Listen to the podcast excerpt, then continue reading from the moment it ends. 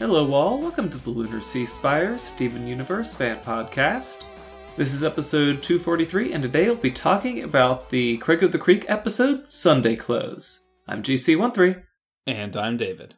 So, I mean, if, if anybody out there has seen the promotional art for this episode that they posted before the episode was released, Rebecca Sugar is not the only one with some top grade anime references. They made a basically a redo of the poster for Jackie Chan's The Tuxedo for Sunday clothes, and it is gorgeous.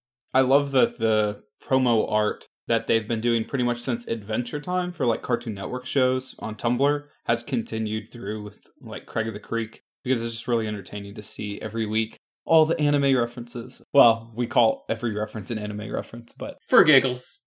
yeah. They're really cute, and uh, the style feels really similar between each one because they usually do uh, one color drawing. So, like this case, it kind of looks like it was drawn with just like an orange digital marker. Monochromatic, so we, we got we got yellow and we got orange as the two colors we have selected. So I like that they kind of have kept that going since the Adventure Time days. It makes all the Cartoon Network shows feel kind of special. Although it's really not all the Cartoon Network shows, or at least I haven't seen them, but it's all that Adventure Time Steven Universe crew. It's a nice tradition. So what do you think, JP, most responsible kid in the creek? he really had me going thinking that he was a great negotiator.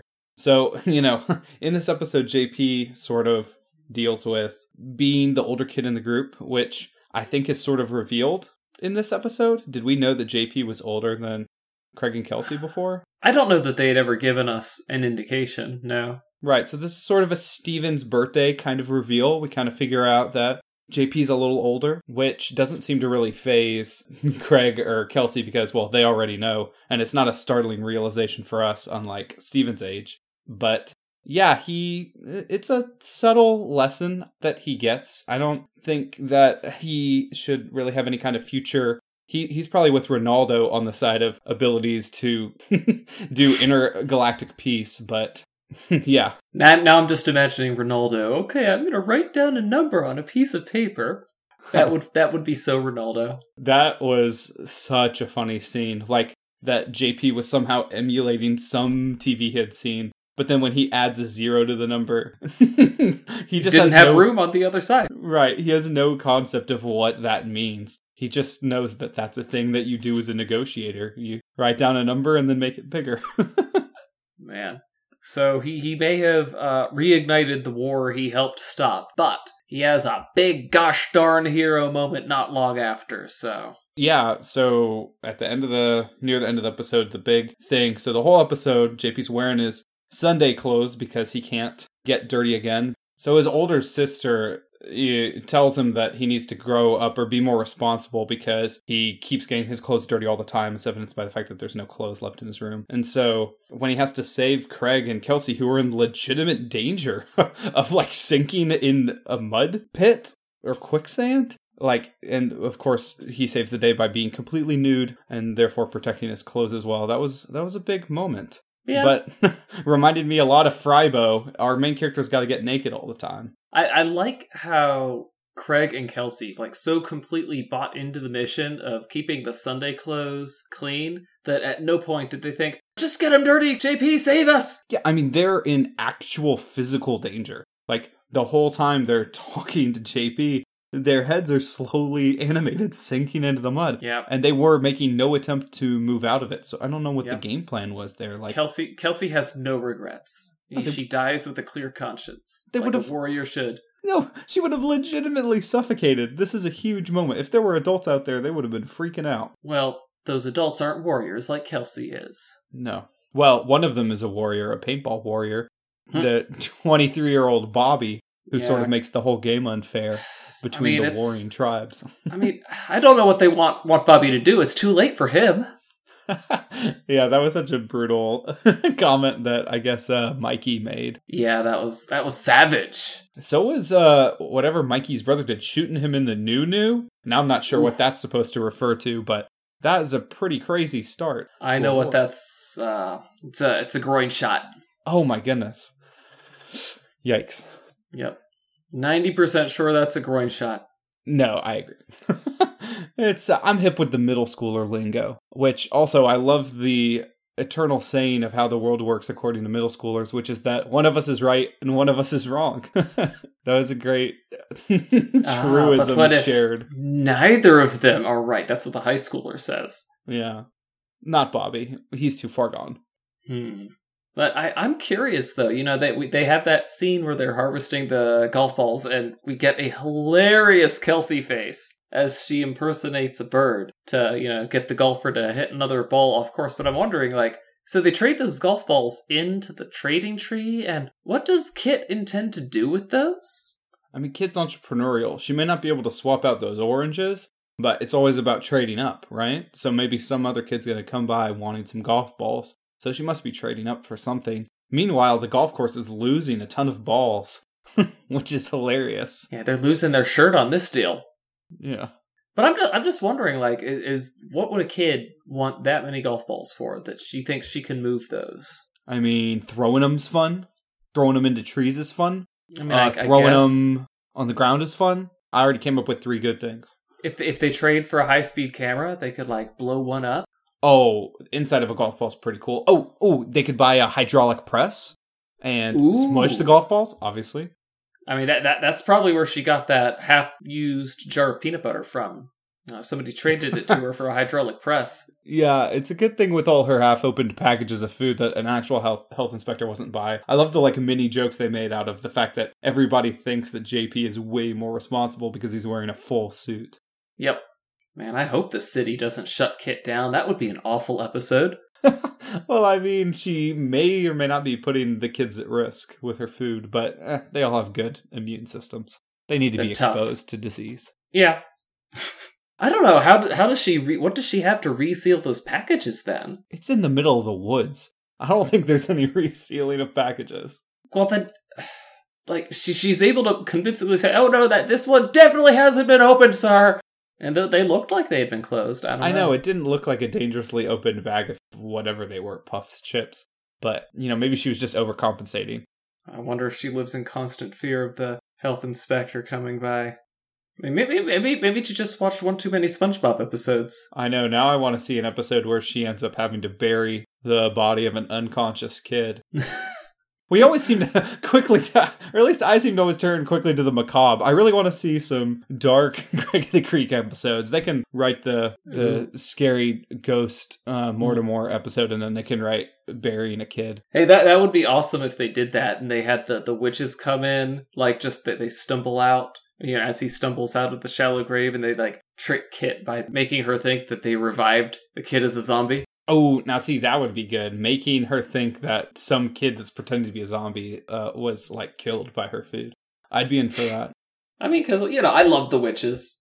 Be always be happy to see see them uh, play some witch like pranks. Well, yeah, they fit perfectly into this, uh, into the making the dark episodes. So Yeah, I mean, you need darkness, you need witches, but man, I, I'm just gonna say, you know, based on the end, you know, forget about Carla. Who cares what Carla thinks? Jeez. Yeah, the naked body is just fine, Carla. Carol. Chill out. Carol, not Yeah. Carla. No. Yeah, my note is Carol needs to stick to her own business. Yeah, man, forget Carol. Also, nobody else is bothered by JP's nudity. Like when when they're sinking in the mud, both well, neither of Uh, them make a comment. Except, well, Kelsey tells Mortimer not to look Yeah, yeah. because I guess uh, Mortimer's innocent. Well, remember, this is the this is the same Kelsey who was had recently been talking about liking fun barbarians. You know, the ones who wear fur underwear. I'm just saying, she might be a fan fiction author. Yeah, so I mean, the body affirmation messages are sort of carrying over from Steven Universe, but obviously permeate most of Cartoon Network now, especially with all their Dove ads. So it's kind of nice, though, to bring that over for boys, too, at least in that light, because while Steven Universe sort of. No one really has to affirm anybody's body in Steven Universe because everyone just kind of accepts it in the first place. But it's kind of nice to be uh, casually called out here as is just like in a fun way that it's like common for Yeah. both JP and his sister to be talking about this. I like that like normalization aspects. That's a thing that Craig the Creek does in a way that Steven Universe kind of can't because Craig the Creek's really showing like daily life that kids would really relate to. and family life. Yeah, like Steven Universe, it's already super normal. It's like this isn't normalization, it's just like showing you what it looks like if no one gives it a second thought. Like there isn't so much as a smirk when Steven cross dresses in Sadie's song. Right. No one's like, "Oh, this is would be a funny thing." It's just like, "Yay, this is Steven is- performing." This is this is a thing that Steven does. Yeah, although I don't think his nude performance of Beach Palooza went over well. Yeah, they did have to make a new rule, and as we've all learned from Fairly Odd Parents, you have to mess up big time for them to make a new rule. uh, yeah. that reminds me of the, the episode where Timmy Turner is, is naked for the whole episode. Do I hear the naked cry of naked lad? I don't know why cartoonists love episodes about their like cartoon boys being naked the whole time. It's just a thing. I was just listening to the Rugrats, a whole podcast on them, and that made me remind of all those days. Oh, the high priest of baby nudity, Tommy Pickles. Oh lord, uh, kids kids laugh at nudity. They just love that stuff. It's a little it's it's weird. Yeah. but all bodies are beautiful. And you know what, people, if they want to be able to be buff in their backyards, then Carol can just hold her opinion to herself. Yeah, nobody cares what Carol thinks.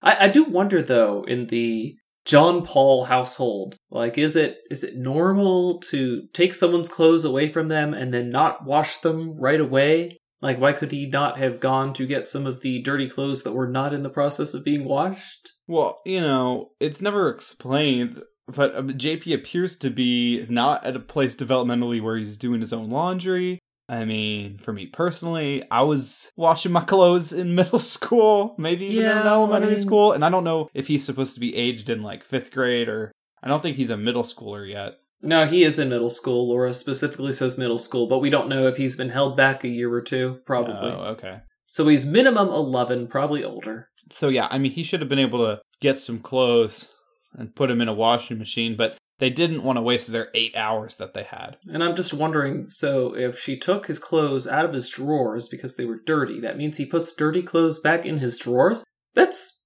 I mean, I'm not saying you can't do that. It's just weird that someone would do that. Oh, don't rag on JP. He's a kid. Kids put their clothes anywhere. It's better to put them in drawers than on the floor, especially the way that he soils his clothes. Yeah, floors and drawers, man. Floors and drawers. So yeah, somebody make that as a board game. Forget Chutes and ladders. Floors and drawers is where it's at. so I'm just gonna now randomly call out a quote that I loved in the episode, and that quote is that when JP says that he hates it when all of his wet clothes conform to all his contours. That was hilarious. That caused some real discomfort. Yeah, it called out a very specific experience, and also I love JP. eh, Not using like big vocabulary, big vocabulary, but it is funny to hear him say conforming to contours. Conforming to all my contours. I mean, you, he had to have got that from Laura. Yeah, I really like that relationship. That I is this the first time we're introduced to her as well? Yeah, this is, uh, I don't know that we see much more of her, which is a shame. I like her. Yeah, well, I mean, she's out all the time, but I like this this whole family setup, you know. Parents aren't there during the day on a Saturday for whatever reason, or we just never see them. And, you know, she's like working on a Saturday and sort of acts kind of like in a motherly role because she's significantly older still. That's like, I don't know, I like those specific experiences. I also just liked, in general, the house setup too. Like, the writers of this show try to go for a diversity in all these kids' experiences, uh, from Kelsey's single dad to like Craig having like a complete, you know, nuclear family. But um, you know, even in just like how their houses look, like JP had a lot more like wooden furniture and just like I don't know, it, like I felt like I had been in a kid's house like that before. There's just a certain style to it, and I felt like I could tell that his carpet was dirty too. 'Cause he's like I just a messy kid. Really, why wouldn't it be? Yeah, but I don't know. They do really good with having like a diversity of just houses and families. So I'm glad JP's in the mix for kids who feel like they have that experience. And uh, I, I know we, we mentioned it in another episode of the podcast, but uh, this is this is where we first see Kelsey attempting to block projectiles with her sword, and you know we'll see much later in their first encounter with the green poncho that she becomes much better at blocking with that sword of hers. Yeah, really subtle uh, skill building for character development here. I like that we see that growth. Of course, I don't know what you're saying that she improved. I mean, she blocked every single one. She said so. Well, I mean, yeah. I, I'm not doubting Kelsey. I'm just saying she did it with much more flair against the Green Poncho. Right. Much more flair, indeed. I, mean, I want to know where those paintball kids are buying their ordnance, though. I mean, that that that could kill somebody, just like in the pilot. um. Yeah. Potentially. Whew, that's a. Do- I mean, did you see how far it launched, Kelsey? It's a miracle she didn't die. um. Yeah. Let's not kill Kelsey in the show. I guess she was put in peril at least twice this episode. It's not normal that the characters are actually in life or death situations here. I really would be willing to see more. Like, I like this war, and I wish that it would continue in more episodes because this is, I don't know, it's just like rife for more jokes. Like the fact that kids start fighting because one kid shot another kid in the groin, and then they start recruiting their 23 year old family members, and then somehow the first graders get involved. I don't know. That's just like really fun to me. Yeah, I, I, I, I like I like all the kids. They got a they got a good setup at the creek, so you can have whatever episode. They even have the tea timers for crying out loud. They have every kind of plot line imaginable available to them. And you know what? If they come up with another plot line that they need, new batch of kids. Yeah. Well, and of course they could always just um, build an entire multiverse with Steven Universe crossover, so it's fine. Yeah, I mean there there could always be a Steven Universe crossover. I mean, Craig of the Beach has a nice ring to it. yeah. Wow. I mean, I would I would watch that episode. Well, yeah, I know. Or Craig of the Beach, Let's Be Heroes would be another uh, good crossover. I feel like getting to the point where it's like that's so Raven of Hannah Montana. They had like some crazy names. Suite Life. Oh gosh, Disney Channel had some crazy crossover names back in the day between That's So Raven, Suite Life of Zack and Cody, and Hannah Montana. Oh my goodness, I want more of that in cartoon form. Hmm. Even That's so sweet. That would be funny. Oh, well, any more any more thoughts about Sunday clothes? uh, JP definitely had a way nicer suit than I ever had at 11 years old. So good for him. Oh yeah, he's he's got some nice Sunday clothes. He should be proud of that. Yeah. Maybe he should take up a job as a health inspector. He looks so responsible. yeah, I mean, so far he's been given more career path than you know. I, I guess right now Kelsey could work somehow with animals or as sword fighting or, or fencing, and I guess Craig has cartography in his future.